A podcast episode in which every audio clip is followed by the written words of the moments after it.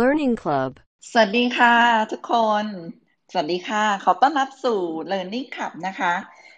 คลับของคนที่รักการเรียนรู้นะคะห้อง Learning Club นี้นะคะจะจัดทุกสัปดาห์โดยที่เราจะมีแขกรับเชิญนะคะที่หมุนเวียนกันมาแลกเปลี่ยนความคิดเห็นโดยที่ในแต่ละสัปดาห์เนี่ยแต่ละท่านที่รับเชิญมาเนี่ยนะคะก็จะเป็นผู้ที่มีความเชี่ยวชาญมีประสบการณ์ตรงจากการบริหารธุรกิจนะคะแล้วก็การบริหารจัดการในองค์กรโดยที่เราจะเน้นเรื่องของการแลกเปลี่ยนความคิดเห็นแลกเปลี่ยนมุมมองสะท้อนมุมมองถอดบทเรียนของที่มีประสบการณ์ตรงนะคะที่หัวข้อบางอย่างเนี่ยอาจจะไม่เคยได้รับการบอกเล่าที่ไหนมาก่อนเลยนะคะซึ่งสัปดาห์นี้นะคะเราได้รับเกียรติจากผู้ที่มีประสบการณ์นะคะเรียกว่ามือเก๋าเลยทีเดียวในการบริหารธุรกิจวันนี้นะคะหัวข้อแรกเลยเนี่ยที่เป็น EP 1 เป็นอีพิโซดแรกของเรานะคะก็คือหัวข้อคือ What Matters Next บทเรียนจากธุรกิจอาหารและธุรกิจอสังหานะคะผู้ที่ร่วมพูดคุยกับเราในวันนี้นะคะท่านแรกเลยคือคุณชัยวัฒน์จุฑากรนะคะซึ่งปัจจุบันดำรงตำแหน่ง Senior Human Resource Director นะคะของ Minor Food Group นะคะซึ่งดิฉันขอเรียกแบบกันเองว่าคุณตู่กันนะคะคุณตู่เนี่ยเป็นลูกค้าที่ทีราเนี่ยทำงานด้วยมานานมากหลายปีนะคะแล้วก็เป็นผู้ที่ทำงานแล้วก็ผ่านโปรเจกต์ร่วมกันมาตั้งแต่ก่อนโควิดจนกระทั่งเห็นแววโควิดระหว่างโควิดแล้วก็หลังโควิดแล้วก็มีการพูดคุยกันวันนี้ให้เกียรติมาร่วมแชร์ประสบการณ์สวัสดีค่ะคุณตู่สวัสดีครับคุณธีราครับค่ะอยากให้คุณตู่ค่ะแนะนำตัวกับผู้ฟังสั้นๆนิดนึงว่าคุณตู่ทำงานด้านไหนมาบ้างกับที่ไหนมาบ้างอะคะครับสวัสดีผู้เข้าร่วมฟังใน Clubhouseใน Learning Club ทุกท่านนะครับแล้วก็สวัสดีพี่กวงด้วยนะครับก็วันนี้นะครับก็คือผมอย่างที่คุณธีราแนะนำไปนะครับผมชัยวัฒน์จุฑากรนะครับก็ปัจจุบันทำงานอยู่ที่ Minor นะครับเมื่อก่อนนี้ทำงานอยู่ที่ยำ Restaurant International Thailand นะครับก็อยู่ที่ยำ Restaurant มาประมาณ17ปีนะครับแล้วก็ย้ายมาอยู่ที่ Minor ได้6ปีแล้วครับแล้วก็ทำงานในด้านของoperation ในด้านของ HR แล้วก็ learning and development มานะครับก็ประสบการณ์ก็จะอยู่ประมาณนี้ครับโอเคค่ะขอบคุณค่ะเป็นเรียกว่าผู้เชี่ยวชาญช่ำชองในเรื่องของเครือการบริหารร้านอาหารนะคะเครือ food restaurant chain นะคะเป็น practitioner ครับ practitioner ใช่นะคะก็วันนี้เดี๋ยวเราจะมี insights นะคะว่าใน practitioner ของการบริหารธุรกิจร้านอาหารที่มีแบรนด์ในเครือเนี่ยเท่าไหร่นะคะกี่แบรนด์แล้วตอนนี้8ถึง9แบรนด์แล้วใช่ไหมคะใช่ครับเดี๋ยวผมจะแนะนำให้ฟังว่ามีที่ไหนบ้างแล้วก็มีแบบ joint venture มีร่วมทุนอะไรอย่างเงี้ยก็มีด้วยนะครับใช่เชิงลึกนะคะโอเคขอบคุณค่ะจากนั้นนะคะนั่นคือคุณตู่นะคะท่านแรกสปีกเกอร์อีกท่านหนึ่งที่วันนี้ให้เกียรติมากเลยจริงๆแล้วสเกดูลท่านแน่นมากนะคะอีกท่านหนึ่งนะคะคือคุณภูมิพัฒน์ศินาเจริญนะคะ CEO บริษัทพาวเรียลเอสเตทจำกัดมหาชนค่ะสวัสดีค่ะคุณพี่กวงขออนุญาตเรียกกันเองว่าพี่กวงนะคะสวัสดีครับสวัสดีคุณปาสวัสดีพี่ตู่นะครับสวัสดีทุกคนนะครับวันนี้ขอบคุณมากที่เชิญมาเข้ามาเพราะว่าฟังพี่ตู่แล้วเนี่ยรู้สึกเป็นเกียรติครับพี่ครับกดดันกดดันแนะนำตัวหน่อยค่ะถือว่ามาแลกเปลี่ยนนั่งคุยนะครับแล้วก็เรียนรู้จากทุกคนนะครับประสบการณ์ก็อยู่ในวงการอสังหาริมทรัพย์มาหลายปีมากๆก่อนหน้านะครับ20ปีได้นะครับที่บริษัท AP Thailand นะก็ทำคอนโด Vitum Life Address นะครับบ้านกลางเมืองบ้านกลางกรุงเซ็นทรัลซิตี้นั่นคือแบรนด์ของ AP นะครับก็แบ็คกราวด์คือมาทางด้านสาย CFO นะครับแล้วก็ไปอยู่ HR นะครับทำ AP Academy นะครับและเสร็จแล้วก็หลังจาก AP ก็ออกไปเรียนรู้ธุรกิจอื่นของค้าปลีกของธุรกิจสถานีบริการน้ำมันนะครับไปอยู่ PTG นะครับก็แบรนด์ PT นะครับแล้วก็มีกาแฟ Coffee World กาแฟพันธุ์ไทยนะฮะก็ไปอยู่3ปีดูทางด้าน HR ดูทางด้าน Transformation ดู Business Model Innovation นะครับก็ เสร็จแล้วก็ตอนนี้ณปัจจุบันก็เพิ่งโยกย้ายมาอยู่บริษัท Crown the Estate นะครับซึ่งเป็นบริษัท listed ในตลาดหลักทรัพย์นะฮะในตำแหน่ง CEO ปัจจุบันก็กลับมาวงการอสังหาริมทรัพย์เหมือนเดิมนะครับก็บริษัทเพิ่งเข้าตลาดหลักทรัพย์เมื่อสักปีกว่านี้เองนะครับก็กำลังเซตอัพหลายๆอย่างเพราะฉะนั้นคำถามวันนี้อาจจะผสมระหว่างประสบการณ์ของธุรกิจของที่ทำมาตอนช่วงโควิดเนี่ยเป็นสถานการณ์ตอนที่เกิดที่ PT ด้วยเหมือนกันนะครับแล้วก็ในอสังหาริมทรัพย์ด้วยนะครับก็อาจจะแลกเปลี่ยนมุมมองของหลากหลายอุตสาหกรรมไปด้วยในขณะเดียวกันครับใช่ค่ะวันนี้เป็นวัตถุประสงค์ของเราเลยในการที่เอาคนที่เป็นธุรกิจที่แตกต่างกันน่ะมาแลกเปลี่ยนกันเพราะว่าผลกระทบจากโควิดเนี่ยของแต่ละอุตสาหกรรมจะแตกต่างกันเดี๋ยวเราจะได้มาฟังในเชิงลึกว่าผลกระทบคืออะไรบ้างนะคะก็ขอเริ่มกันเลยนะคะว่าตอนนี้ในเมื่อไทยเนี่ยกำลังเขาเรียกว่าสถานการณ์โควิดรอบ2กำลังจะคลี่คลายนะคะก็เลยอยากจะสอบถามว่าองค์กรของท่านเนี่ยทั้งทาง Minor แล้วก็ของทางพี่กวงที่เป็น PT แล้วก็ Private Real Estate เนี่ยได้รับผลกระทบอะไรบ้างจากโควิดทั้ง2รอบเดี๋ยวขอเชิญคุณตู่เล่าก่อนดีไหมคะฟู้ดนี่น่าจะกระทบเยอะมากเท่าที่ฟังมาเยอะมากๆมากๆค่ะเชิญค่ะครับก็เดี๋ยวต้องเท้าความให้ทุกท่านเข้าใจถึงธุรกิจของ Minor ก่อนนะครับ Minor หรือเราเรียกในตลาดหุ้นว่า Minor International นะครับก็จะประกอบไปด้วยธุรกิจ3ส่วนหลักๆนะครับธุรกิจที่1ก็คือ Minor Hotel นะครับก็จะมีอยู่ทั่วโลกนะครับแล้วก็ที่ทุกท่านน่าจะทราบแล้วก็คือก่อนที่จะเกิดโควิดเราก็ไปacquireโรงแรมในประเทศสเปนนะครับก็คือ NH Hotel นะครับก็ทำให้เราเป็นธุรกิจโฮเทลที่มีขนาดใหญ่นะครับเป็นพอร์ตขนาดใหญ่ทีเดียวนะครับแล้วก็ธุรกิจที่2ก็คือ Minor Food นะครับก็คือธุรกิจร้านอาหารนะครับธุรกิจร้านอาหารของเราเนี่ยก็จะมีแบรนด์หลากหลายมากนะครับที่เป็นแบรนด์พี่ใหญ่ก็คือ The Pizza Company ที่ปัจจุบันมีแคมเปญ BOGO Plus นะครับที่แถมทองร่วมแจกทองไปด้วยอย่างเงี้ยนะครับเพื่อคืนกำไรให้กับลูกค้าฉลองครบรอบ20ปีของ The Pizza Company นะครับเราก็จะมีแบรนด์ Swensen นะครับ Burger King นะครับ Sizzler Dairy Queen นะครับบอนชอนนะครับ The Coffee Club Basil แล้วก็บานิฮาน่านอกจากนี้เราก็มีการ Joint Venture อย่าง S&P เราก็ร่วมถือหุ้นนะครับแล้วก็ Betrock นะครับก็เป็นแบรนด์ในพอร์ตของเรานอกจากนี้ในกลุ่มฟู้ดเราก็จะมีโรงงานของเราเองที่อยู่ที่ปากช่องนะครับเป็นโรงงานDairy นะครับทำชีสทำนมทำอย่างเงี้ยนะครับที่เซิร์ฟเรื่องของ ingredient ให้กับธุรกิจของเราด้วยโดยตรงนะครับแล้วก็มีการทำ OEM ส่งออกให้กับลูกค้าเจ้าอื่นด้วยนะครับนอกจากนี้ก็ธุรกิจสุดท้ายในกลุ่มของเราก็คือธุรกิจMinor Lifestyle นะครับก็เป็นธุรกิจที่เกี่ยวกับเสื้อผ้าแฟชั่นนะครับแล้วก็เครื่องใช้ในครัวอะไรแบบนี้นะครับที่ก็จะเป็นไลฟ์สไตล์ของคนที่อยู่ในชีวิตประจำวัน3พอร์ตใหญ่นี่ก็จะเป็นธุรกิจของในเครือ Minor นะครับอย่างที่คุณธีราถามว่าในช่วงโควิดที่ผ่านมาเนี่ยเราได้รับผลกระทบอะไรบ้างก็ต้องยอมรับว่าแน่นอนครับธุรกิจโฮเทลก็ได้รับผลกระทบเยอะมากนะครับแล้วก็ธุรกิจฟู้ดนี่ก็ต้องปิดตัวไปยิ่งในช่วงแรกๆเนี่ยครับที่มีการล็อกดาวน์มีการปิดธุรกิจที่เป็นไดอินห้างถูกปิดนะครับก็ส่งผลกระทบกับธุรกิจของเราอย่างมากนะครับวันนี้นะครับผมขอโฟกัสไปที่ธุรกิจฟู้ดซึ่งเป็นcore competency ของผมเป็น strength ของผมเพราะผมบริหารธุรกิจหรือดูแลพอร์ตในส่วนของ Minor Food เป็นหลักนะครับก็จะ specific ลงไปตรงนี้นะครับในเรื่องของธุรกิจฟู้ดในช่วงโควิดเนี่ยก็ต้องบอกว่าธุรกิจของเราจากหลายแบรนด์นะครับโดยเฉพาะธุรกิจร้านอาหารของเราที่อยู่ใน shopping mall นะแล้วก็ใน hypermarket เช่น Lotus Big C อย่างเงี้ยนะครับเมื่อร้านถูกปิดตัวลงเนี่ยธุรกิจเราก็หายไปค่อนข้างเยอะทีเดียวประมาณ 70%แต่ในความโชคร้ายก็มีความโชคดีที่เรายังมี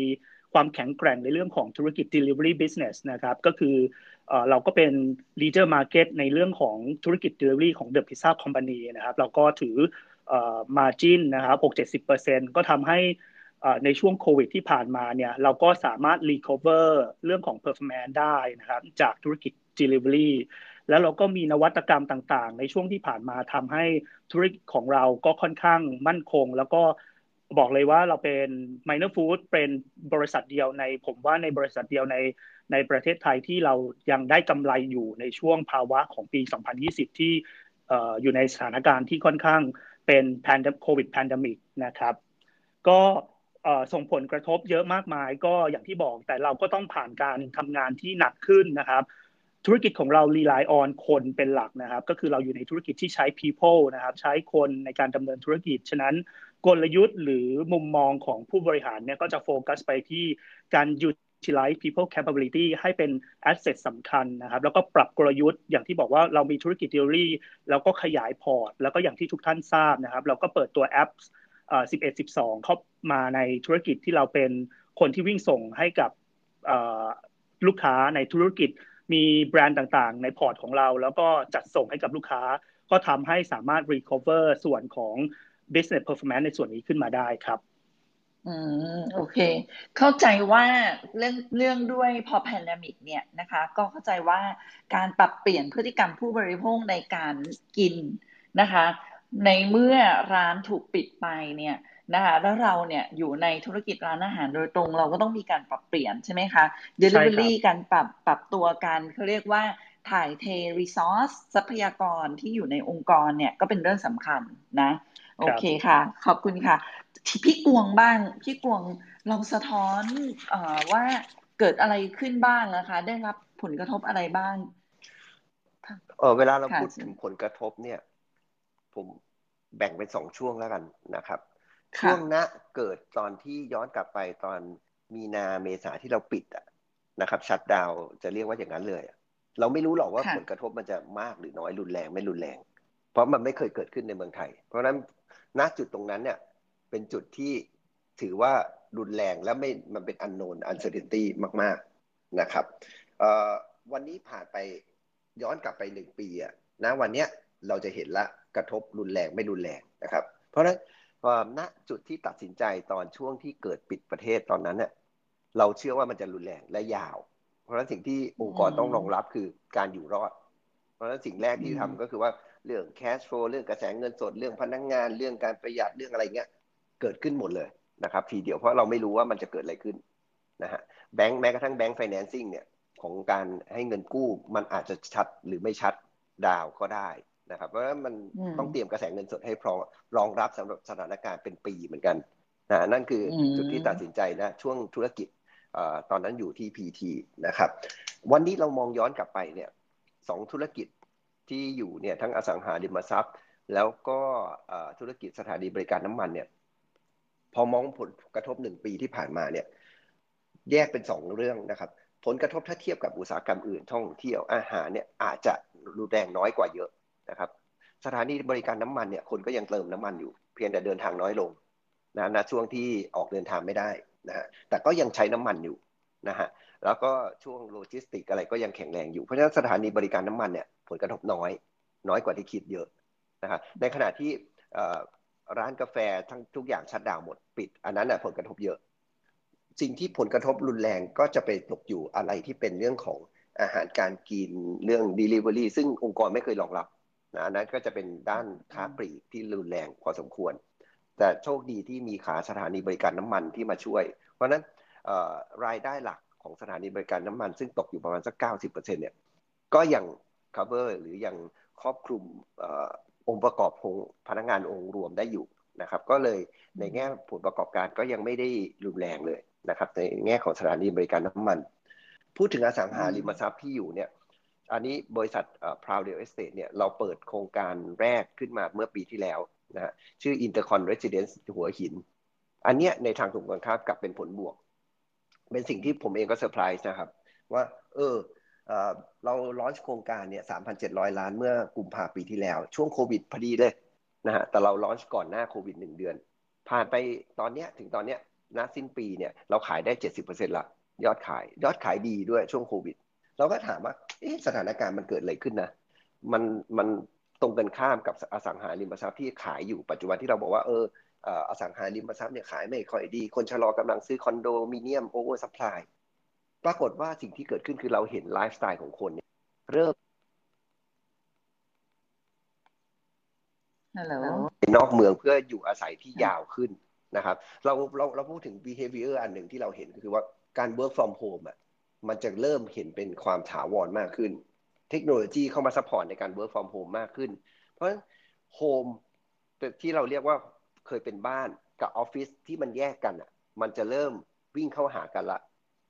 นะครับเราเคยพูดถึง work life balance ตอนนี้ work life integration เราจะมีคำนี้เกิดขึ้นก่อนหน้านั้นแต่วันนี้เราพูดถึง space หรือพูดถึงพื้นที่ที่ให้ทั้งบ้านทั้งการทำงานเนี่ยนะฮะที่คนเริ่มมองหานั่นคือ consumer behavior ที่เริ่มเปลี่ยนนะฮะเพราะฉะนั้นการที่ไปอยู่ต่างจังหวัดหรือว่าระยะยาวขึ้นเนี่ยเราจะเริ่มเห็นนะในแง่ของ holiday home มันจะไม่ใช่ holiday home มากอีกต่อไปก็จะอยู่นานขึ้นเพื่อทำงานโดยเฉพาะใครที่มีลูกเนี่ยก็จะเริ่มมองหาสิ่งนี้แล้วก็เทคโนโลยีมาเซิร์ฟนะคะการที่ไปอยู่ไกลขึ้นเนี่ย exposure หรือการที่โอกาสที่จะติดเรื่องฝุ่นเรื่องโควิดก็จะน้อยลงอันนี้เราก็ถอดมาจากผู้ซื้อนะฮะว่าผู้ซื้อคิดยังไงที่ไปซื้อช่วงนี้และสถานการณ์อย่างนี้ด้วยนะก็เซอร์ไพรส์ในแง่ของเทิร์นมาเป็นบวกสำหรับเรานะฮะตอนนี้ธุรกิจเนี่ยผลกระทบความรุนแรงเนี่ยผมว่าหลักๆก็เป็นเรื่องของ1ธุรกิจนะฮะว่าจะทำไงให้ธุรกิจอยู่รอดแล้วก็ต่อเนื่องเราไม่ได้พูดถึงโกรธและเวลาผลกระทบแต่พอมันสถานการณ์ผ่านไปมันดีกว่าที่คิดเพราะว่าแคชโฟลว์มันยังโอเคนะครับประคับประคองได้มันก็จะเทิร์นจากมองถึงเรื่องแก้ปัญหาหรือว่าวิกฤตมันก็จะเทิร์นเป็นโอกาสหาโอกาสนะครับอันนั้นก็เป็นเรื่องธุรกิจคือเปลี่ยนจากแก้ปัญหาเป็นหาโอกาสครับค่ะเป็นคนที่เรียกว่าจากธุรกิจฟู้ดของคุณตู่อย่างชัดเจนเพราะว่าเป็นธุรกิจที่เราเรียกว่าเรื่องของแคชโฟลตอนแรกที่เรากังวลกับกลายเป็นว่าพออยู่ได้โดยเฉพาะถ้าอสังหาดิฉันก็เคยได้ยินมาว่าพอดีว่า Crown Real Estate เนี่ยจับเซกเมนต์ของ knowledge worker ซึ่งเป็นกลุ่มของคนที่เขาเรียกสามารถ work from home ได้โดยใช้เทคโนโลยีเขาช่วยใช่ไหมคะเพราะฉะนั้นเนี่ยตลาดเนี้ยมันเป็นตลาดที่เขาก็มองหา space อย่างที่บอกนะคะโอเคในเมื่อธุรกิจเราเนี่ยเขาเรียกผลกระทบแตกต่างกันดิฉันก็เลยสงสัยแล้วก็อยากรู้ว่าแล้วในสิ่งที่องค์กรทำเนี่ยนะคะตอนนี้ฟู้ดกระทบค่อนข้างรุนแรงพฤติกรรมผู้บริโภคเปลี่ยนแปลงอย่างรุนแรงสิ่งที่องค์กรทำหรือปรับตัวเพื่อรับมือกับสถานการณ์เนี่ยเราทำอะไรบ้างที่ Minor ทำอะไรบ้างอะไรเป็นสิ่งที่เราต้องหยุดดำเนินการหรือเริ่มดำเนินการหรือว่าเร่งดำเนินการคือเราพูดในเชิง start stop doing start doing แล้วก็ keep doing ค่ะคุณตู่ครับก็เดี๋ยวต้องเท้าความอย่างนี้ว่าไอ้ COVID pandemic เนี่ยก็คือมันเกิดขึ้นทั่วโลกแล้วก็ไม่เคยมีใครรู้ว่ามันจะเกิดแล้วมันต้องมีวิธีการบริหารจัดการอย่างไรนะมันก็เป็น first time สำหรับคนในยุคนี้นะครับที่มีความรุนแรงระดับนี้นะครับก็ต้องบอกว่าสิ่งที่เราทำอันดับแรกเลยเราก็ต้อง evaluate สถานการณ์ก่อนนะครับเราก็มีสิ่งที่เราขออนุญาตเริ่มจากสิ่งที่เราหยุดทำเนาะเราเริ่มจากเราประเมินสถานการณ์ว่าวันนี้สิ่งที่มันเกิดขึ้นเราทำอะไรได้บ้างและเราทำอะไรไม่ได้บ้างอะไรคือปัจจัยที่เราควบคุมได้อะไรคือปัจจัยที่เราควบคุมไม่ได้นะครับผมยกตัวอย่างสิ่งที่เราเลิกทำเนาะสิ่งที่เราเลิกทำวันนี้คือเราก็ต้องมาดูเรื่องของคอสนะครับเรื่องของการบริหารจัดการต้นทุนเนื่องจากที่ผมกล่าวไปว่าเราอยู่ในธุรกิจที่ใช้ people เนาะเราก็มาดูว่าasset ของเราในเชิงของการบริหารจัดการคนเนี่ยร้าน dine-in ที่มันถูกปิดตัวลงไปแล้วก็ร้านธุรกิจดิวรี่ที่มันเติบโตขึ้นอย่างก้าวกระโดดเพราะว่าลูกค้าอยู่บ้าน work from homeเมืองถูกชัตดาวน์เนี่ยเราจะบริหารแอสเซทเหล่านี้ได้ยังไงก็คือเราก็สต็อปเรื่องของการใช้ทรัพยากรที่ไม่ถูกจุดนะครับอะไรที่ไม่ถูกจุดถูกที่ไม่ได้เกิดการ utilize people capability อย่างถูกต้องเราก็จะหยุดทำเนาะก็เกิดเรียกการทำงานนี้เรียกว่า organization design นะครับเราก็ต้องทำเรื่องของ organization design แบบรวดเร็วเนาะพอมาถึงสิ่งที่เราต้องทำนะครับ start doing คือพอเรารู้แล้วว่าasset ที่เรามีอยู่เราไม่จำเป็นต้องใช้ตรงไหนและเอามาใช้ตรงไหนเรา evaluate เรื่องของ capability ของคนเช่นธุรกิจ dine-in ของเราเนี่ยพนักงานหรือผู้จัดการร้านอันนี้ขออนุญาตพูดในเชิงของฝั่งหน้าร้านก่อนเดี๋ยวจะพูดในส่วนของheadquarter นะครับว่าเราทำอะไรบ้างนะ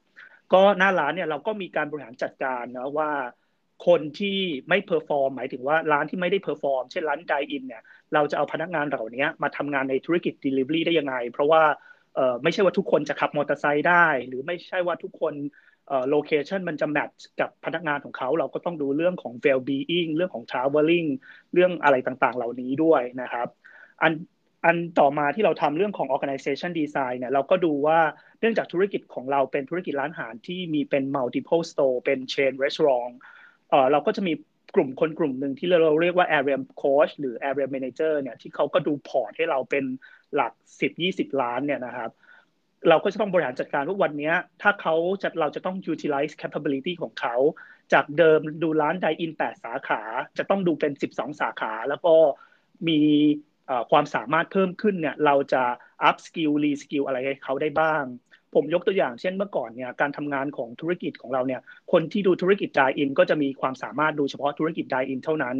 คนที่ดู delivery ก็จะสามารถดูได้เฉพาะ delivery เท่านั้นสิ่งที่ผมในฐานะที่เป็น HR head ก็จะต้องสามารถให้คำปรึกษากับ GM เนาะในเชิงของการ utilize people asset เหล่านี้ว่าถ้าวันนี้เราจะต้องทำให้คนทุกคนสามารถดูได้ทุกพอร์ตแล้วก็มี productivity เพิ่มขึ้นมากที่สุดเนี่ยจะทำยังไงได้บ้างเราก็เริ่มจากแน่นอนครับทุก change นะทุกการ transformation เนี่ยคนก็จะกลัวว่าเอ๊ะฉันไม่มีสกิลเรื่องของ delivery ฉันไม่รู้จักเรื่อง trade zone ฉันเคยเจอแต่ลูกค้าตัวเป็นๆที่ walk in เข้ามาใน dine in ของฉันแล้วฉันจะบริหารจัดการธุรกิจ delivery ได้ยังไงอันดับแรกเราก็ต้องทำเรื่องของ change management นะครับสิ่งที่เราทำกับคนก็คือเราให้ความรู้ให้ mindset ที่ถูกต้องก่อนว่าในสถานการณ์แบบนี้เราจะต้องสามารถมี agility ในการที่จะเรียนรู้สิ่งใหม่ในระยะเวลาอันรวดเร็วซึ่งผมก็จะต้อง provide to platform knowledge mindset ต่างๆอันนี้ขอไม่ลงดีเทลนะครับเพราะมันเยอะมากก็จะต้องทำเรื่องนี้ในระยะเวลาอันรวดเร็วกับกลุ่มคนกลุ่มนี้ซึ่งมีประมาณ22คนนะครับให้เขาสามารถมี agility และ ability ในการบริหารพอร์ตที่เป็น delivery เนาะนี่ก็คือสิ่งที่ start doing ก็คือมีการ reorganization แล้วก็ uplift capability ของคนที่อยู่หน้าร้านนะครับแล้วก็ keep doing ก็คือสิ่งที่เราต้องเข้าใจก็คือวันนี้ในมุมมองของธุรกิจร้านอาหารนะครับสิ่งที่เราต้องเข้าใจมากๆก็คือลูกค้าต้องการอะไรและลูกค้าเนี่ยเขามีความ concern อะไรบ้างสิ่งที่เรา keep doing ก็คือ1เราเป็นองค์กรที่โฟกัสเรื่องของ customer centric นะครับเราให้ความสำคัญกับลูกค้าอยู่แล้วสิ่งที่เราต้องทำก็คือและลูกค้าในช่วงที่มีโควิดเกิดขึ้นเนี่ยเขามี needs อะไรที่เพิ่มขึ้นจากเดิมไหมแน่นอนก็คือเรื่องของ health and safety นะเราก็ initiate แคมเปญขึ้นมา2แคมเปญ3แคมเปญนะครับแคมเปญที่1ก็คือzero touch นะครับแน่นอนว่าพนักงานของเราเนี่ยเป็นคนที่ต้องออกไปส่งสินค้าให้กับลูกค้าที่บ้านลูกค้าก็กลัวพนักงานก็กลัวลูกค้าว่าเธอจะมาทำให้ฉันติดโควิดหรือเปล่าอันนี้คือสิ่งที่เราต้องเข้าใจ behavior ของลูกค้าเราก็ทำเรื่องของ safety เราทำเรื่อง zero touch นะครับก็คือการจัดส่งแบบไร้สัมผัสเนาะก็มีการสอนการ communication work กับ marketing work กับทุกฝ่ายเพื่อให้แคมเปญนี้เกิดขึ้น overnight นะครับอันนี้ก็เป็นสิ่งที่เราจะต้องมีความท้าทายในการทำงานที่รวดเร็วขึ้นแคมเปญที่2ก็คือ Safety Seal เนาะร้านเราเนื่องจากธุรกิจของเราเนี่ยเป็น global นะครับเราจะเห็นว่าในธุรกิจร้านอาหารที่มันเป็น Street Food หรือธุรกิจร้านอาหารทั่วๆไปเนี่ยการแพ็คการซีลการอะไรพวกนี้มันก็จะเป็นแบบไม่ได้เป็น one system นะครับเราก็อย่างที่เราทราบข่าวว่าวันนี้บางทีคุณเอา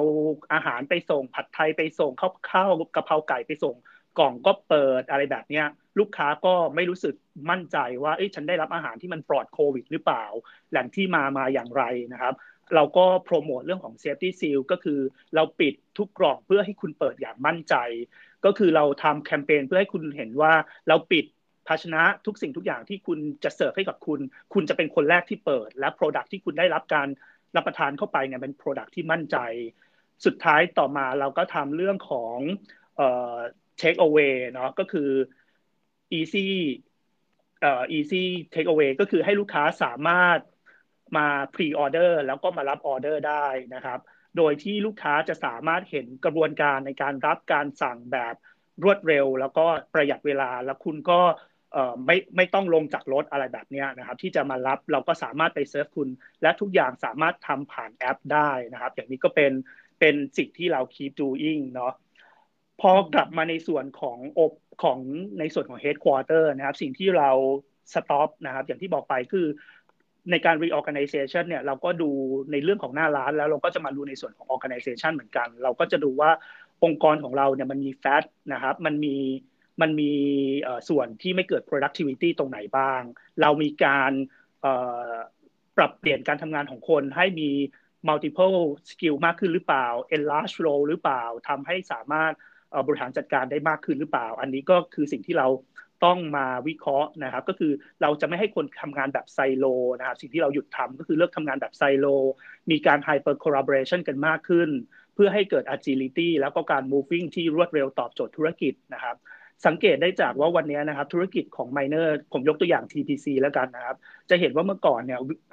product ของเราเนี่ย3เดือนออกครั้ง2เดือนออกครั้งแต่เดี๋ยววันนี้นะครับ1สัปดาห์เนี่ยก็จะต้องเปลี่ยนไปเรื่อยๆเพราะลูกค้าเนี่ยมีความต้องการมากขึ้นหลากหลายมากขึ้นแล้วก็เราไม่ได้ทำธุรกิจเพื่อตอบโจทย์คนกลุ่มใดกลุ่มหนึ่งอีกต่อไปลูกค้าของเราก็มีทั้ง Family with Kids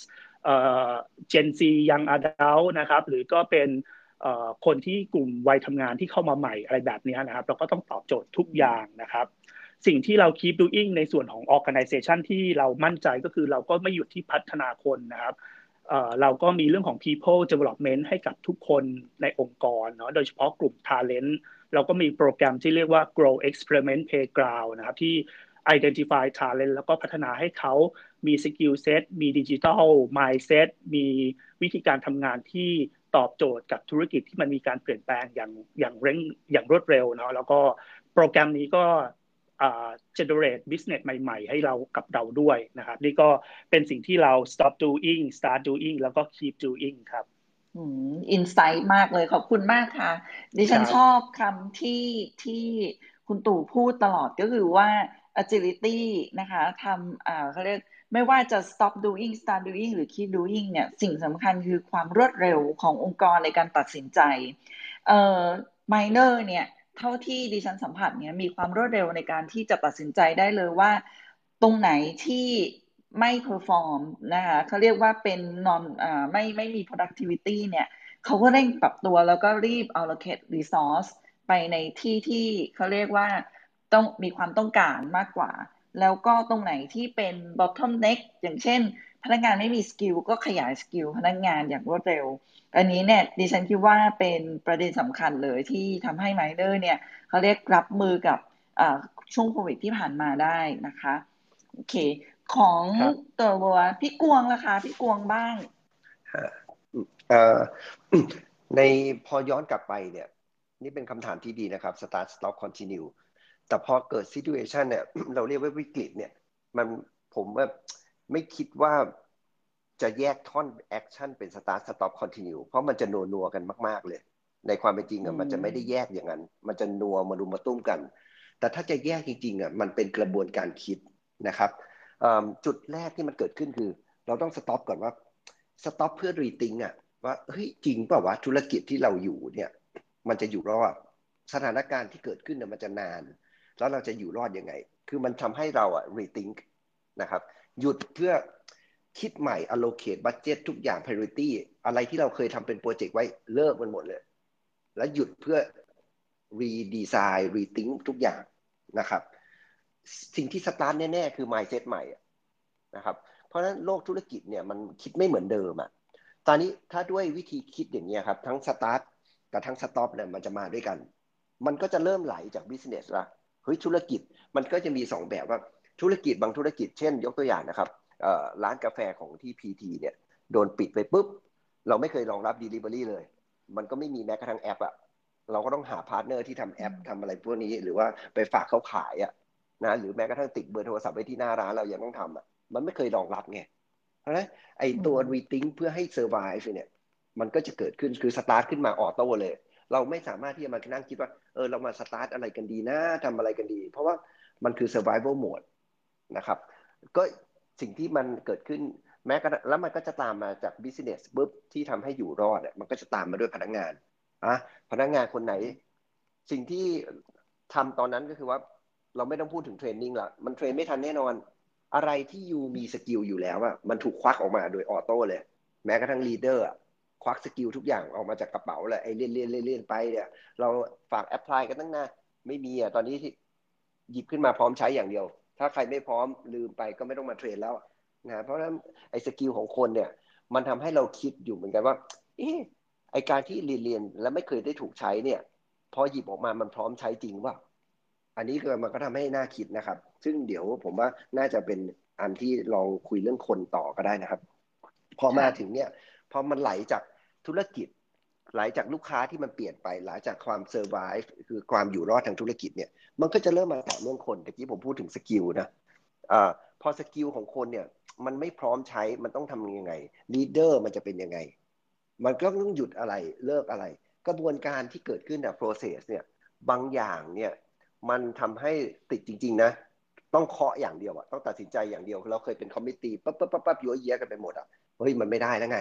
ต้องเคาะเลยท็อปลีดเดอร์ต้องเคาะตัดสินใจมันอยู่ในหมวดดีไซน์4ทันทีไอ้คอมมิตตี้ต่างๆมันก็ถูกยกเลิกหลายครั้งนะฮะแต่พอสถานการณ์มันไม่ได้เดดเอนด์เหมือนธุรกิจอย่างของคุณตู่หรือธุรกิจท่องเที่ยวเนี่ยโปรเซสต่างๆที่เราคิดว่าจะยกเลิกมันก็กลับมาใหม่นะอันนี้น่าสนใจในแง่ของพอธุรกิจเนี่ยไม่ได้ยังไปได้คือไม่ได้กระทบรุนแรงอย่างที่คิดกระบวนการเปลี่ยนแปลงมันก็เลยจะไม่เร็วเหมือนองค์กรที่เดดเอนด์ด้วยธุรกิจนะครับด้วยธุรกิจเนี่ยผลกระทบรุนแรงเพราะฉะนั้นความรุนแรงของธุรกิจจะมีผลต่อการเปลี่ยนแปลงขององค์กรอันนี้ประเด็นแรกอันที่สองเนี่ยสเกลของธุรกิจสเกลขององค์กรก็จะมีผลต่อความเร็วของการเปลี่ยนแปลงเช่นกันนะฮะในขณะที่ PT มี 15,000 คนธุรกิจก็ไม่ได้รับผลกระทบเยอะการเปลี่ยนแปลงภายในก็อาจจะไม่สูงมากเหมือนที่องค์กรอื่นโดนนะครับตอนนี้พอมาเรื่องของ Rethink แล้วก็ Mindset ใหม่เนี่ย Mindset ของการทำธุรกิจ Mindset ของข้างใน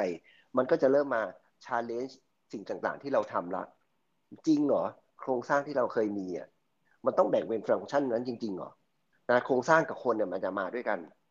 เช่นยกตัวอย่างปัจจุบันน่ะผมกำลังคุยถึงโครงสร้างที่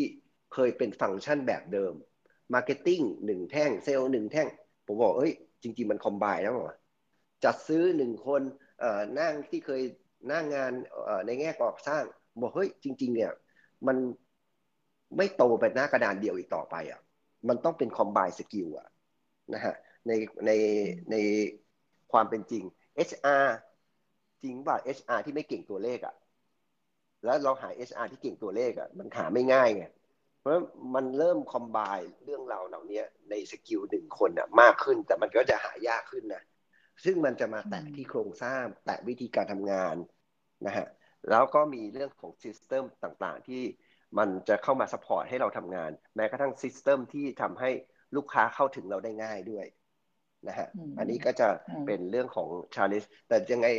ทั้ง2ธุรกิจที่ผมอยู่มาเนี่ยมาจาก cost conscious DNA เพราะฉะนั้นความต่อเนื่องคือ continue แน่ๆคือ continue ของการที่จะ lean cost conscious อยู่ตลอดเวลาอันนั้นเป็นฝังเข้าไปในวินัยทางการเงินนะที่ต่อเนื่องอยู่ที่ continue มาตลอด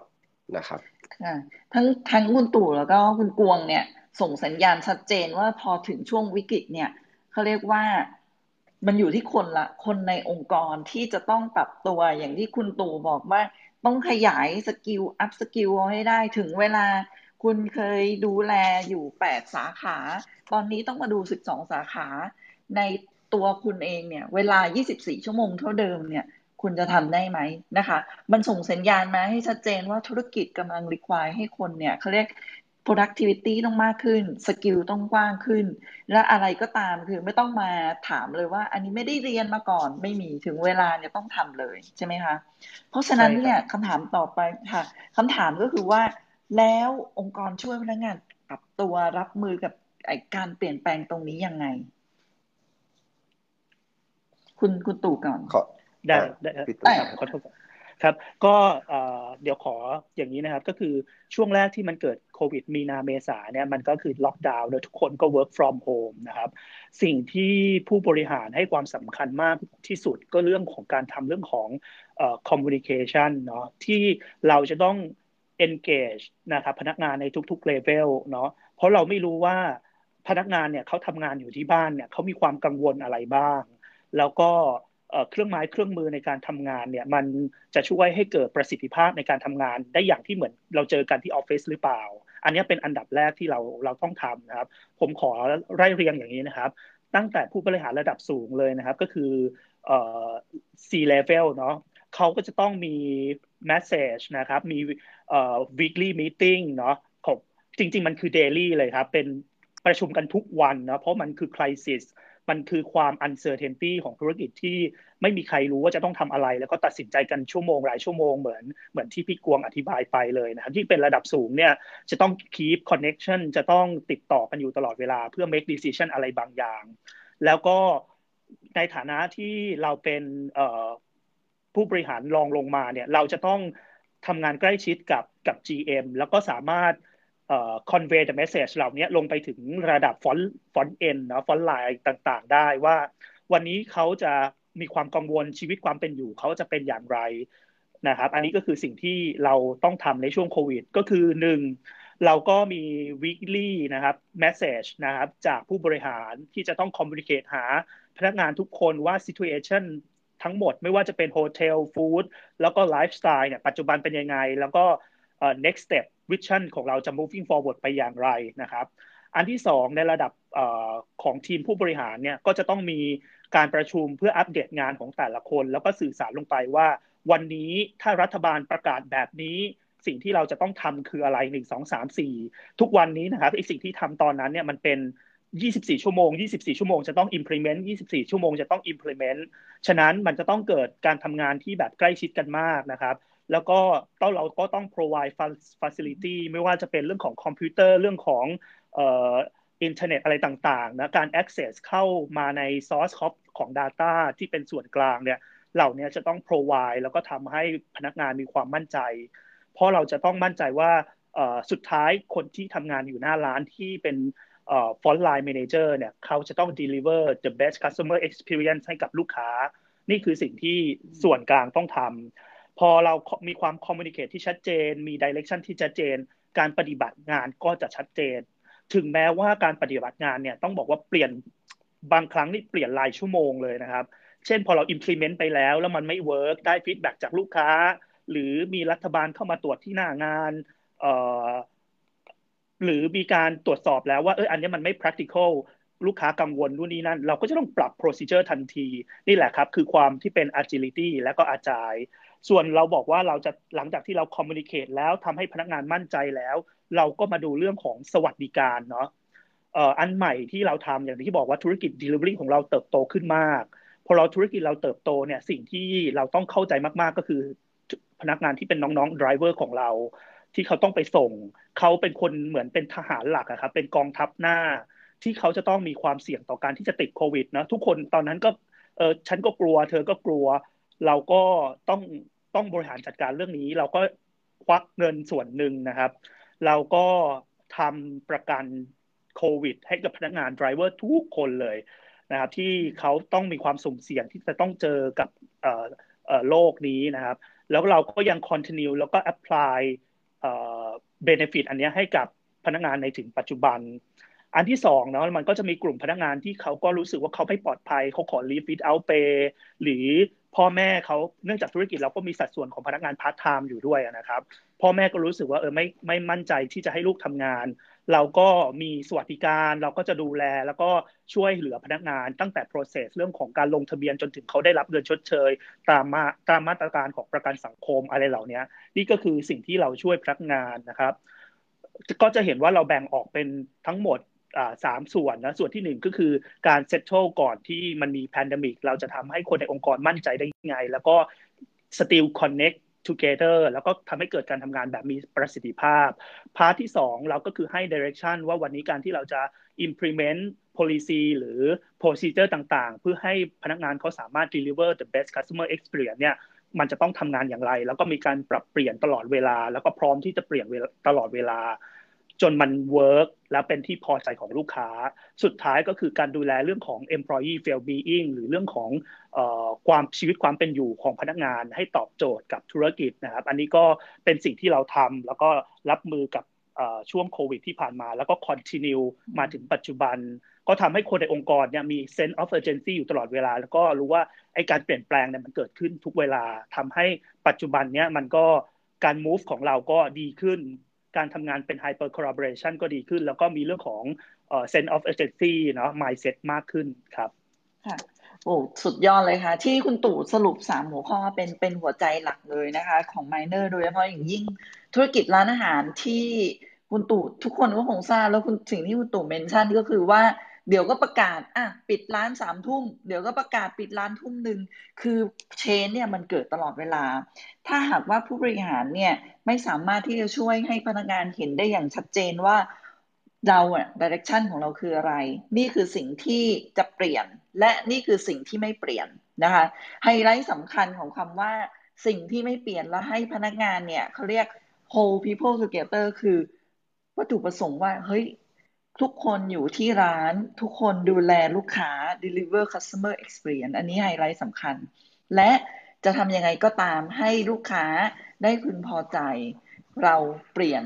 ให้ได้ตามนั้นนะคะอันนี้เป็นคีย์ไฮไลท์สำคัญสร้าง mindset นี้ร่วมกันนะคะอันนี้เป็นบทเรียนสำคัญมากขอบคุณมากทีนี้พี่กวงบ้างค่ะพอคำถามว่าองค์กรเนี่ยช่วยพนักงานยังไงเนี่ยผมว่าหลักๆเลยองค์กรเนี่ยให้ direction แล้วก็ support เครื่องไม้เครื่องมืออะไรที่ทำให้ตัดสินใจได้เร็วสปีดได้เร็ว work from home equipment ต้องมีอะไรนะครับ satellite office เช่นออฟฟิศไม่ต้องอยู่ส่วนกลางwork from home บางคนก็อยู่อพาร์ตเมนต์อะไรก็ทำงานลำบากอ่ะเราก็จะมี satellite office ไปอยู่ตามจุดต่างๆทั่วประเทศทั่วกรุงเทพนะฮะต่างจังหวัดยังมีเลยนะครับเพื่อให้เขาทำงานได้ง่ายแต่จุดหนึ่งที่น่าสนใจคือด้วยคำถามเนี่ยผมก็มองอีกด้านหนึ่งว่าพนักงานควรจะเริ่มตั้งต้นว่าพนักงานณ situation หรือเกิดสถานการณ์อย่างเงี้ยช่วยองค์กรยังไงมากกว่าคือเพราะการที่มองกลับทางแล้วถ้าเราคิดว่าเราจะกระโดดช่วยอะไรองค์กรได้เนี่ยองค์กรจะ survive เพราะเวลาสถานการณ์เกิดขึ้นเนี่ยองค์กรไม่สามารถนั่งรอว่าเฮ้ยธุรกิจมันจะเกิดอะไรขึ้นเพราะการตัดสินใจทางธุรกิจมันเร็วมากอะในขณะที่การอยู่รอดมันเป็นปัจจัยหลักนะฮะการแก้ปัญหาการหาโอกาสมันโอ้โหมันมาลุมมาตุ้มอะมันไม่สามารถที่จะออกมาเป็นแผนเป็นเขียนแผนกันใหม่มันไม่มีเวลาขนาดนั้นอะเพราะฉะนั้นมันต้องกระโดดรับเข้ามาแต่สิ่งที่องค์กรทำได้แล้วก็ต้องทำเนี่ยก็คือว่าอย่างที่คุณป่าพูดถึงคือ direction แน่นอนสถานการณ์ช่วงนี้เป็นไงไอจะยังไงอะไรคือ priority ไล่ priority ใหม่budget allocation resource allocation ใหม่อะไรที่ต้องเลิกอะไรที่ต้องให้ direction ว่าไอไม่ทำแล้วนะฮะอะไรที่เป็นโปรเจกต์ที่ทำอยู่ยกเลิกเลยนะฮะการ decisive การ decision making ต้องเกิดแน่นอนนะฮะอันนี้สิ่งที่องค์กรต้อง move เพื่อไม่ให้มันละส่ำนะฮะแต่ในขณะที่พนักงานก็ต้องโดดเข้ามาว่าเห็นอย่างนี้แปลว่าอะไรและไอจะช่วยยังไงสกิลเดิมมันไม่เวิร์กลูกค้าหายไปต้องไปช่วยอะไรใหม่คือยกตัวอย่างนะครับเซลล์ที่เคยออกขับรถไปเจอลูกค้าประจำอ่ะนะช่วงสถานการณ์โควิดมันไม่มีลูกค้ามันควรจะมาทำออนไลน์เงี้ย create แพลตฟอร์มขึ้นมาออนไลน์เงี้ยมันก็ไม่ต้องรอว่าเฮ้ยไอเคยไปหาลูกค้าโดยขับรถไปเจออ่ะมันก็จะให้พนักงานจะให้บริษัทจ้างคนใหม่มาเพื่อทำพวกนี้และในขณะที่ว่าพนักงานหลายคนก็มีสกิลนี้อยู่แล้วอ่ะขายออนไลน์โน่นนี่อ่ะเพราะฉะนั้นมันก็ต้องโชว์มาว่าไอก็ทำได้นะ contribute สามารถที่จะเข้ามามีส่วนร่วมอ่ะซึ่งองค์กรแน่นอนเปิดโอกาสอยู่แล้วเพราะองค์กรไม่อยากจ้างคนใหม่องค์กรกำลังอยู่ในช่วงของการประหยัดนะฮะเพราะพนักงานอ่ะควรจะมีส่วนร่วมแล้วถามว่าเราอ่ะจะช่วยองค์กรได้อย่างไรได้บ้างโอเคค่ะทีเนี้ยอันนี้ด้วยเวลาที่จำกัดดิฉันได้ direction ชัดเจนทั้งสองคนเนี่ยคอนเฟิร์มว่าต้อง give กับ take นะคะต้องเขาเรียกว่าให้องค์กรเนี่ยองค์กรหน้าที่องค์กรคือ set direction นะคะ set environment ให้เขาเนี่ยได้ตัดสินใจได้ทำงานได้มีความมั่นใจว่าเนี่ยนี่คือสิ่งที่องค์กรให้ direction และ empower มาละนี่คือสิ่งที่ฉันจะต้องทำในบทบาทของฉันนะคะทีนี้มองไปข้างหน้าค่ะฟู้ดคิดว่าจะเกิดการเปลี่ยนแปลงอะไรขึ้นอีกในแวดวงของฟู้ดแล้วก็เตรียมพนักงานยังไงบ้างที่จะรับกับการเปลี่ยนแปลงความไม่แน่นอนในอนาคตโอเคครับก็ต้องบอกว่าถึงณวันนี้แล้วขนาดเรามีเวฟ2นะที่เป็นระลอก2หรือครั้งที่2ของเราเนี่ย เราก็ต้องบอกว่าเราเรียนรู้จากครั้งแรกแล้วเราก็มี BCP นะเมื่อก่อนเนี้ยการทำงานของ HR หรือของธุรกิจเนี่ยไอ้ BCP เนี่ยมันถูกเก็บไว้ในลิ้นชักไม่เคยหยิบมาใช้แต่วันนี้พอมันเกิด crisis รอบนี้นะครับมันทำให้เรารู้ว่าการทำเรื่องของ business contingency plan เนี่ยมันมีความสำคัญแล้วมันก็ make it alive จริงๆเนาะในฐานะที่ผมเป็น Head of HR เนี่ยผมก็จะต้อง work together กับ closely กับ GM เป็นอย่างมากแล้วก็ต้องให้คำแนะนำใน3เรื่องนะครับก็คือผมก็ยัง continue ทำเรื่องของ organization design นะครับก็คือหมายความว่าวันนี้ไอ้ organization ที่เราอยู่เนี่ยมันเป็น healthy organization ไหมคนของเรามีสกิลมีทักษะที่จะ moving forward ไปตอบโจทย์ธุรกิจในอนาคตหรือเปล่านะครับแล้วก็เราจะทำยังไงให้ธุรกิจของเราเนี่ยเป็นองค์กรที่มันเติบโตแล้วก็คนก็ยังทำงานอย่างมีความสุขเนาะฟังดูแล้วมันก็ไม่ใช่เรื่องง่ายนะครับในภาวะเศรษฐกิจแบบนี้และในการแข่งขันแบบนี้นะครับอันที่สองนะครับที่ผมจะมองไปแล้วก็จะช่วยองค์กรก็คือเรื่องของการบริหารจัดการเรื่อง talent management เนาะเพราะว่าวันนี้นะครับก็คือเราอยู่ในธุรกิจที่ใช้คนเยอะมากแล้วก็คนของเราเนี่ยจะต้องมี capability มีทักษะมีสกิลมีความรู้ใหม่ๆอยู่ตลอดเวลาแล้วก็อย่างที่พี่กวงบอกเนาะว่าวันนี้คือการเรียนรู้ที่มันเยอะๆแล้วมันไม่ได้เอามาใช้อ่ะมันไม่มีความหมายเลยแล้วก็มันก็ไม่มีประโยชน์ฉะนั้นคนที่ make a difference ได้ก็คือคนที่เป็น talent นะครับที่เขาจะมองไปถึง future กับเราแล้วก็จะมองไปว่าวันนี้คืออะไรคือสิ่งที่คุณต้องเสียสละในช่วงของภาวะที่มัน crisisอะไรคือช่วงที่คุณจะต้อง dedicate ตัวเอง take risk แล้วก็ moving forward ทำให้องค์กรอยู่รอดได้ถ้าองค์กรอยู่รอดคุณก็จะอยู่รอดแล้วก็จะเติบโตไปกับเราสุดท้ายนะครับเป็นสิ่งที่vision ที่ผมจะต้องช่วยเหลือแล้วก็นำมาใช้ใน BCP ของผมก็คือเรื่องของ performance management เนาะวันนี้นะครับถ้าเราต้องบริหารจัดการให้คนของเราเนี่ยเข้าใจธุรกิจเราจะต้องเป็นคนที่ไม่ใช่ทำงานที่เป็น process drivenแต่เป็นคนที่ทำงานแล้วเกิด value แล้วก็ contribution ในเชิงของ business performance เราจะต้องเข้าใจว่า business ที่เราทำอยู่เนี่ยcritical success factor ปัจจุบันคืออะไรแล้วก็ HR marketing IT หรือ department อื่นๆเนี่ยมันจะไม่ใช่ทำงานแยกกันแบบที่ผ่านมาเหมือนที่พี่กวงพูดไปตอนต้นนะว่ามันรวมกันได้ไหมมันทำงาน work เป็นทีมได้ไหมคำว่าทีมในที่นี้คือbased on project ที่มันต้องมาแบบรวดเร็วแล้วก็ deliver แบบรวดเร็วเมื่อก่อน3เดือน6เดือนอันนี้มัน2สัปดาห์ได้ไหมมัน4สัปดาห์ได้ไหมมันต้อง implement แล้วมันก็ต้อง deliver performance ด้วยนะครับ vision ของสิ่งที่เราจะทำก็คือเราจะทำยังไงให้ธุรกิจของเราที่มันซบเซาเนาะโดยเฉพาะธุรกิจ dine in ที่จะเห็นว่าเราจะมารอให้เกิด footfall เดินเข้าไปในร้านของเราไม่ว่าจะเป็นแบรนด์ไหนก็ตามหรือพอมันเกิดเวฟ2เวฟ3มันก็จะสงบเงียบแล้วก็พอกว่าลูกค้าจะเกิด confidence กลับมามั่นใจอีกครั้งหนึ่งเนี่ยเราก็จะต้องใช้มาตรการลดแลกแจกแถมอย่างเงี้ยซึ่งมันไม่ใช่long term decision ที่จะทำให้ธุรกิจของเราเจริญเติบโตแบบยั่งยืนนะครับฉะนั้นไอ้การ drive performance management ผ่าน talent management ที่มี fit organization design ที่ถูกต้องเนี่ยจะเป็นตัวตอบโจทย์ทำให้เราเติบโตแบบยั่งยืนครับอันนั้นมุมมองจากฟู้ดแล้วทางของพี่กวงล่ะคะพี่กวงเตรียมองค์กรยังไงบ้างคือมันมีสองอย่างพอดีองค์กรที่ปัจจุบันอยู่เนี่ยพนักงานยังไม่เยอะนะครับก็ประมาณ50คนนะฮะกำลังเซตอัพโครงการใหม่ๆอยู่แล้วก็กำลังเซตอัพทีมใหม่ก็เลยถือโอกาสเนี่ยในการชาเลนจ์สิ่งเดิมๆที่เราทำกันอยู่และยึดกันอยู่นะฮะพอดีอดีตที่ผ่านมาเคยอยู่องค์กรที่ซ่อมมาหลายๆองค์กรเหมือนกันแล้วถึงแม้ซ่อมไปก็ยังไม่ได้เซิร์ฟนะปัจจุบันมันก็ท้าทายว่าสิ่งที่เราดำเนินอยู่เนี่ยขับเคลื่อนอยู่แม้กระทั่งระบบ HR ระบบ Organization มันพร้อมสำหรับการเปลี่ยนแปลงในอนาคตจริงหรือนะครับหลายๆอย่างเนี่ยมันซูมอัพให้เราเห็นปัญหาเหมือนกันว่า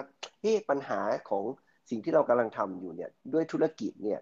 ด้วยลูกค้าที่เปลี่ยนไปด้วยความไม่แน่นอนที่มันจะสูงขึ้นเรื่อยๆorganization มันควรจะรองรับยังไงพนักงานควรจะเป็นแบบไหนนะผมกำลังมองไปที่โครงสร้างองค์กรที่ไม่เป็นแบบเดิมนะซึ่งพอพูดถึงจุดนี้ปุ๊บมันก็เลดามาจากอะไรที่เอาซอร์สได้ตอนนี้ผมจะเอาซอร์สให้หมดนี่กำลังมองหาเอาซอร์สทุกอย่างในความเป็นมิติของคำว่าต่อมาก็คือ well round staff เนี่ย นะฮะที่มองหาคำว่า well round เนี่ยมันมาจากเราจะบอกว่าอ๋อพนักงานต้องมีหลายสกิลอันนั้นเป็นมิติหนึ่งนะครับคำว่า multi skill เป็นมิติหนึ่งมิติที่สองก็คือเรื่องของทำได้ฟังก์ชันอลหลากหลายเราอดีตที่ผ่านมาในองค์กรใหญ่หรือเฉพาะองค์กรใหญ่หรือพนักงานโตกันมาสายฟังก์ชันเดียวแน่ๆนะทำหน้างานเดียวเพราะนั้นตอนนี้กำลังมองหาฟังก์ชันที่หลากหลายของพนักงานซึ่งไม่ง่ายในการจะจ้างใครสักคนเพราะว่าเราลองมองตัวเองย้อนกลับไปดิเราโตมาจากฟังก์ชันไหนก็จะอยู่ฟังก์ชันนั้นแหละหน้าเดียวนะถึงแม้เราจะพยายามไปเรียนรู้แต่เราก็ไม่เคยทำจริงอ่ะนะเพราะนั้นองค์กรเมืองไทยหรือว่าการพัฒนาพนักงานที่ผ่านมาขององค์กรไทยเนี่ยโดยเฉพาะองค์กรใหญ่ๆก็ไม่ได้พร้อมใช้ในมุมมิตินี้แต่ในอนาคตเนี่ยเราอยากได้ในมิตินี้แน่นอนนะครับเราไม่อยากมีคนเยอะเราอยากได้พนักงานที่มัลติสกิลมัลติฟังก์ชันเสร็จแล้วก็จะมีเรื่องของระดับในแง่ของพนักงานถ้าเราแบ่งเนี่ยเราจะมี Thinker กับ Executor คือคนที่คิดนะครับกับคนที่ execute ตอนนี้เนี่ยสองอันเนี้ยเราอยากไปด้วยกันนะครับแต่ก่อนเราจะแยกว่าดูเขาพนักงานเรารอส่งสัญญาณลงมาแล้ว execute อย่างเดียวแต่ถ้าเราจะ lean เราจะทำให้องค์กรมัน speed ได้เร็ว agility จริงๆเนี่ยสองอันเนี้ยมันต้องไปด้วยกันนะครับจะทำยังไงให้ไปด้วยกันก็จะเป็น reflect ตัวใหญ่เลยผมว่า factor ใหญ่สุดของคือ leader นะครับตั้งแต่ CEO เลยแล้วก็ top leader เลยนะซึ่งตัวเนี้ยเป็น mindset ที่จะต้องเปลี่ยนไปนะครับในการทำงาน mindset ของความสนุกกับความไม่แน่นอนอาจจะเกิดขึ้นทุกครั้งเนี่ยนะครับที่ enjoy กับการที่ไม่ได้ยึดติดนะครับเหมือนเดิมในโลกใบเดิมนะฮะซึ่งตัวพอ leader เราพูดถึง leader ปุ๊บมันก็หนีไม่พ้นเรื่อง culture วัฒนธรรมองค์กรทันทีนะฮะซึ่งก็มาจาก top leader CEO บวกกับCEO ลบหนึ่งเนี่ยนะฮะพวกนี้เป็นสิ่งที่อนาคตถูกchallenge แน่นอนแล้วก็ต้องเปลี่ยนแปลงแน่นอนนะฮะนั่นคือมุมที่มันกำลังเวไปในรองรับการเปลี่ยนแปลงซึ่งการเปลี่ยนแปลงพวกนี้มันนำมาซึ่งการบริโภคที่เปลี่ยนไปเหมือนกันและองค์กรก็จะต้องรองรับสิ่งนี้แน่นอนนะครับนั่นคือความท้าทายอันนี้องค์กรใหญ่จะเปลี่ยนแปลงยากมาก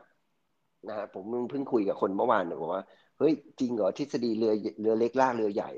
เราพูดในทฤษฎีแต่ผมยังไม่เห็นทฤษฎีเรือเล็กลากเรือใหญ่แล้วเกิดขึ้นจริงนะ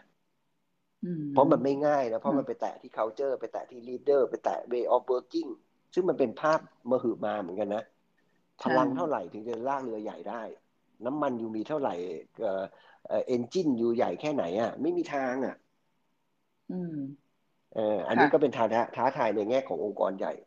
นะครับองค์กรเล็กเพิ่งเกิดเนี่ยอันนี้อาจจะง่ายกว่าแต่มองหาคนด้วยมิตินี้ยากในระดับสตาฟที่เกิดขึ้นที่รองรับตรงนี้จริงๆนะครับแต่ละองค์กรก็มี challenge ซึ่งต้องไปคบคิดของตัวเองนะคะแต่ละองค์กรมีบริบทมีสเกลของตัวเองแล้วก็มีเขาเรียกว่า challenge เฉพาะตัวนะคะแต่ทั้งนี้ทั้งนั้นเนี่ยสิ่งที่เราถอดความมาได้เนี่ยก็คือว่าความรวดเร็วในการตัดสินใจนะคะความเขาเรียกว่าการซัพพอร์ตให้สตาฟเนี่ยได้เรียนรู้ได้กว้างได้เร็วที่สุดนะคะมัลติสกิลได้มากที่สุดต้องเขาเรียกว่าควบคู่ไปด้วยกันทั้งคนคิดคน execute ไป monitor ไปปรับเปลี่ยนพวก agile เนี่ยต้องรวดเร็วทั้งคู่นะคะเอาล่ะคำถามสุดท้ายต้องอันนี้ถามส่วนตัวโดยส่วนตัวเนี่ยทั้งคุยกันมากับชั่วโมงเนี่ยคุณตู่กับพี่กวงเนี่ยส่วนตัวเองเราได้เรียนรู้อะไรจากตอนช่วงที่เราปรับเปลี่ยนตัวเองผ่านโควิดนี้บ้างเอาพี่กวงก่อนดีกว่าในฐานะเราให้คุณตู่พูดก่อนมานานละพี่กวงมันทำให้ผมแบบสะท้อนตัวเองนะในมุมของผมเป็นคนชอบเรียนรู้มากอ่ะทฤษฎีเยอะมากอ่ะแล้วมีที่ไหนก็ไปเรียนรู้หมดอ่ะในขณะที่เราก็กำลังchallengeตัวเองว่าจริงเหรอด้วยสถานการณ์ที่มันเกิดขึ้นน่ะมัน back to basic ในจุดที่อะไรที่ must have อะไรที่ nice to have จริงๆพอเรามีเงินน่ะพอองค์กรมีเงินเนี่ยองค์กรขยายไปเรื่อยๆด้วยทฤษฎีมันเกิดใหม่ทุกวันเนี่ยก็จะทำไปเรื่อยๆอ่ะพอหันกลับมาดูเฮ้ยเกิด situation เกิดขึ้นน่ะทฤษฎีต่างๆล้มทิ้งหมดเลยนะ แล้วมันอาจจะเกิดทฤษฎีใหม่อะไรโดยที่ไม่มีทฤษฎีเลยก็ได้เพราะมันเป็น uncertainty ที่ไม่เคยรู้มาก่อนทฤษฎีของการ diversify ธุรกิจdiversify จริงป่ะการต้องมีเทรนนิ่งต้องมี development แบบนี้จริงป่ะ organization ต้องมีแบบนี้กระบอกเงินเดือนต้องเป็นแบบนี้โครงสร้างจริงป่ะเพราะฉะนั้นสิ่งที่ผมเรียนรู้และเริ่มเปลี่ยน mindset บางอย่างเนี่ยผมกำลัง observe อยู่แต่ผมยังไม่มีคำตอบนะครับผมกำลัง challenge สิ่งที่เราทำอยู่ทุกมิติเลยนะครับทั้งธุรกิจทั้งstrategy business model แล้วมันวิ่งเข้ามาข้างในที่เราทำแบบเดิมๆหมดเลยทุกอย่างเลยนะฮะอันนี้สำคัญมากนะท้ายที่สุดเนี่ยมันมีข้อคิดอยู่ข้อคิดหนึ่งคือต้อง back to basic ต้องไม่เคยไม่ลืมว่าเราทำอะไรอยู่เพราะว่าไม่อย่างนั้นเนี่ยสิ่งข้างนอกที่เราพยายามเรียกเสริมเข้ามามันเป็น non essential ซึ่งถึงเวลาวิกฤตเนี่ยมันจะเป็นตัวพิสูจน์ว่าอะไรเป็น core ของเราและอะไรเป็นสิ่งที่ไม่ใช่เป็น non essential นะอันนี้เป็นสิ่งที่กวงค้นหาคุณตู่ล่ะคะโอเคครับคุณพบอะไรบ้างใช่สิ่งที่ผมค้นพบอันนึงนะครับก็คือที่อันนี้ขอบอกว่ามันเป็น belief ของตัวเองเนาะคือที่ผ่านมาเนี่ยเราก็พยายามที่จะเป็นคนหาความรู้แล้วก็พัฒนาตัวเองอยู่ตลอดเวลานะครับแต่พอสถานการณ์ที่มันเกิดขึ้นเหล่านี้มันก็จะบอกเราได้อย่างหนึ่งว่าโรคเนี้ยมันไม่ได้อยู่ที่ตัวเรานะครับมันอยู่ที่ทีมงานอยู่ที่คนที่อื่นๆที่รอบตัวเราเนาะก็คือ key stakeholder ต่างๆนะครับมันก็ทำให้ผมเรียนรู้ว่าวันนี้การที่เรายิ่งเป็นคนที่พัฒนาคนให้ความรู้แล้วก็เข้าใจธุรกิจอย่างจริงจังเนี่ยคือวันนี้ผมให้เวลากับการพัฒนาทีมของผมโอเปอเรชั่นแล้วก็ออร์แกไนเซชันของผมเนี่ยผมใช้เวลาเรื่องนี้เยอะมากผมคิดว่าสิ่งที่เรา beliefs เหล่านี้มันจะทำให้วันนี้คนที่เขากังวลว่าเขาจะทำงานนี้ได้หรือเปล่าคนที่เขาไม่รู้ว่าตัวเขาเนี่ยมีศักยภาพอะไรแต่เรามองเห็นหรือคนที่เขาเจอปัญหาจริงๆเนี่ยแล้วเขาก็บอกว่าอันนี้เขาทำไม่ได้หรอกเนี่ยถ้าเรา believe แล้วก็เรามั่นใจว่าสิ่งที่เราทำเนี่ยมันถูกต้องแล้วก็ตอบโจทย์ธุรกิจจริงๆนะครับผมคิดว่าผมได้เรียนรู้เรื่องนี้ว่าเราก็ยิ่งต้อง keep continue ทำเรื่องนี้และในทุกๆ situation ในทุกๆประสบการณ์เนี่ยครับไม่ว่าจะเป็นทฤษฎีอะไรก็ตามเนี่ยถ้าเราไม่ได้เอาลงมือมาทำจริงๆแล้วก็ไม่ได้ผนวกกับการวัดผลที่แท้จริงเนี่ยเราก็จะไม่ได้รู้ว่าไอ้สิ่งที่เราทำมันถูกหรือผิดนะครับความหมายของผมก็คือผมกำลังจะบอกว่าวันนี้ต่อให้คุณมีความรู้หรือเรียนอะไรมามากขนาดไหนแต่ถ้าคุณไม่ได้ execute และคุณไม่ได้พัฒนาทีมงานของคุณอย่างต่อเนื่องบวกกับไอ้ประสบการณ์ของคุณที่มันจะต้องบวกกับกั๊ดนิดๆนะครับในการตัดสินใจในสิ่งที่คุณ believe นั่นแหละครับมันจะทำให้เราประสบความสำเร็จเพราะวันนี้นะครับเวลาที่ผมทำอะไรสักอย่างนึงแล้วผมให้คำปรึกษาหรือแนะนำหรือเอาง่ายๆก็คือนำเสนองานหรือโพสต์อะไรบางอย่างเป็น solution ในช่วงวิกฤตให้กับ GM เนี่ยผมก็จะต้องถูก challenge เสมอว่ามันคุณจะรู้ได้ยังไงว่ามัน work หรือคุณจะวัดผล success มันได้อย่างไรนะครับมันก็จะต้องมีกระบวนการที่จะทำให้ลีดเดอร์ของเราเนี่ยมั่นใจฉะนั้นผมมองว่าไอ้สิ่งที่ผมจะทำก็คือการ keep continue พัฒนาคนนะครับแล้วก็ทำเรื่องของโครงสร้างต่างๆรวมถึงใช้บวกกับประสบการณ์และ gut feeling ของเราทำให้ธุรกิจมันเจริญเติบโตเนี่ยเป็นสิ่งที่ผม believe แล้วก็ยังจะดำเนินการต่อไปในไม่ว่ามันจะมีเวฟ2เวฟ3หรือเปล่าอะไรอย่างเงี้ยนะครับค่ะคุณป่าน okay. ผมมียกตัวอย่างอันหนึ่งนะเวลาเราทำองค์กรเนี่ยองค์กรก็ต้องมีแผนนะพนักงานมาเสนอแผนจะทำอะไร1ปี2ปีโรดแมปตึ๊ดๆเกิดซิทูเอชั่นอย่างเงี้ยแผนที่เคยมีเนี่ยผมเชื่อว่าทุกองค์กรอ่ะฉีกทิ้งหมดเลยใช่มันไม่เหมือนเดิมหมดเลยเพราะนั้นมันก็น่าสนใจนะแผนเนี่ยมันจำเป็นต้องมีนะแต่มันเป็นแค่กรอบหรือเปล่าหรือมันทำเป็นต้องยึดติดขนาดนั้นน่ะเพราะฉะนั้นมันจะบาลานซ์ยังไงให้วิธีการทำงานเนี่ยคำว่าแผนเนี่ยคำเนี้ยมันยังดำรงอยู่แต่ define มันใหม่ meaning ให้กับคำว่าแผนเนี่ยใหม่แล้วมันจะ reflect วิธีการทำงานแบบใหม่คำว่าแผนทำยังไงให้มันไม่ rigid ให้มัน resilient ให้มันสามารถที่จะ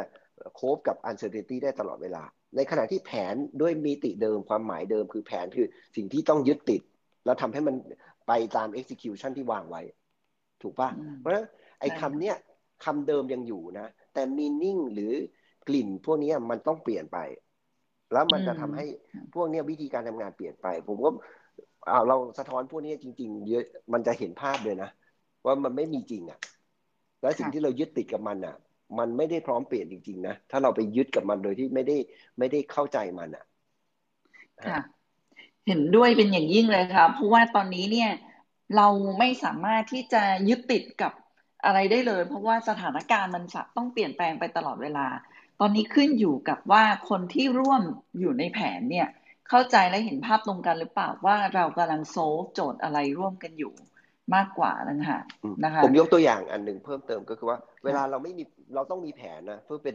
directionแต่เวลาเราปรับแผนเนี่ยเด็กจะงุนงิดไม่เปลี่ยนอีกแล้วโน่นนี่เอ้ยถ้าแปลว่าเด็กงุนงิดเนี่ยไม่ได้ฟิตกับ environment แบบนี้นะเราต้องเข้าใจก่อนนะอะไรอย่างเงี้ยแต่ถ้าเด็กถามแล้วเราพยายามจะตอบมันไม่ได้นะลูกน้องผมถามมาว่าแผนมันต้องยึดต้องเปลี่ยนแปลว่ามันไม่ใช่หมายเสร็จเดิมใช่อย่างเงี้ยอันนี้ต้องสะท้อนว่าใช่เพราะฉะนั้นเนี่ยที่คุณตู่เล่าให้ฟังนะคะเรื่อง communication น่ะสำคัญว่าเรากำลังเดินไปในตรงไหนและอธิบายบริบทของมันว่าทำไมแผนถึงต้องเปลี่ยนและให้เข้าใจให้คนเนี่ยเขาเรียกว่า expect เลยว่าเฮ้ยมันต้องมีการเปลี่ยนแปลงเพราะว่าสภาพแวดล้อมมันไม่เหมือนเดิมนะคะอันนี้เป็นสิ่งที่สำคัญก็ communication สำคัญ mindset ของคนที่อยู่ในเขาเรียกอยู่ร่วมกับเราสำคัญนะคะโอเควันนี้นะคะก็โอ้โหเรียกว่าได้เนื้อหาเต็มๆนะคะสำหรับ Learning Club ครั้งแรกดิฉันคิดว่าดิฉันเนี่ยเรียนรู้จากวิทยากรแล้วก็สปีกเกอร์ของเราเนี่ยเยอะมากนะคะขอบคุณมากเลยอาทิตย์หน้านะคะวันพฤหัสหน้าเวลา 11:00 น Learning Club ของเราจะได้รับเกียรติจากExecutive Coach อันดับหนึ่งของเมืองไทยนะคะโค้ชเก่งศักดิ์นิรติพันธ์พัฒนาใสนะคะจะมาร่วมพูดคุยกับเราทีนี้ธีราก็จะถามคำถามในสิ่งที่ทุกคนไม่เคยได้ยินอาจารย์เก่งศักดิ์เล่าให้ฟังนะคะเพราะฉะนั้นก็กลับมาติดตามพวกเราได้อีกนะคะใน Learning Club ถ้าหากว่าอยากรู้อัปเดตนะคะก็คลิกเข้าไปที่ไบโอของธีรานะคะแล้วก็มีลิงก์เขาเรียกว่าที่อยู่ของ Facebook ของ NPO Consulting นะคะเข้าไปกดติดตามเราได้นะคะเพื่อที่จะรู้ว่าเรามีอีเวนต์หัวข้ออะไรบ้างเมื่อไหร่นะคะแล้วก็มาติดตามร่วมกันรับฟังร่วมกันนะคะท้ายที่สุดของวันนี้นะเข้าใจว่าแขกรับเชิญของเราเดี๋ยวมีประชุมต่อมีติ้งต่อสเกดูลท่านจะแน่นมากใช่ไหมคะพี่กวงมีไปเซ็นสัญญาแอคควายแอสเซทที่ไหนครับซัมติงครับเร็วๆนี้น่าจะมีโครงการในกรุงเทพเกิดขึ้นฮะโอ้ลองติดตามเร็วเอสเตทแต่พราวนี่จับซุปเปอร์ลักชัวรี่ใช่ไหมคะพี่กวงก็ณตอนนี้ฮะก็ไม่เรียกว่าซุปเปอร์ลักชัวรี่ดีกว่าเรียกว่าก็เป็นระดับครอบครัวที่อยากอยู่ในเมืองครับอยากอยู่พรามโลเคชั่นครับพรามโลเคชั่นค่ะเดี๋ยวเราติดตามผลงานต่อไปนะเป็นกำลังใจให้พราวเรียลเอสเตทและที่สำคัญเป็นกำลังใจให้ Minor Foods ด้วยนะคะในการที่จะผ่านวิกฤตใช่ค่ะแล้วก็จะบอกว่าเราทุกคนนะคะอยู่ในเขาเรียกจะร่วมฝ่าสถานการณ์นี้ไปร่วมกันนะคะไม่ว่าองค์กรจะเรียกเจอ challenge อะไรค่ะสำหรับวันนี้นะคะขอบคุณสปีกเกอร์ของดิฉันมากนะคะทั้งสองท่านขอบคุณท่านผู้ฟังทุกท่านที่ร่วมติดตามด้วยนะคะขอบคุณมากค่ะขอบคุณครับขอบคุณครับขอบคุณครับพี่กวงครับได้พี่กวงค่ะขอบคุณธีราครับสวัสดีครับสวัสดีค่ะขอบคุณทุกท่านค่ะสวัสดีค่ะครับสวัสดีครับ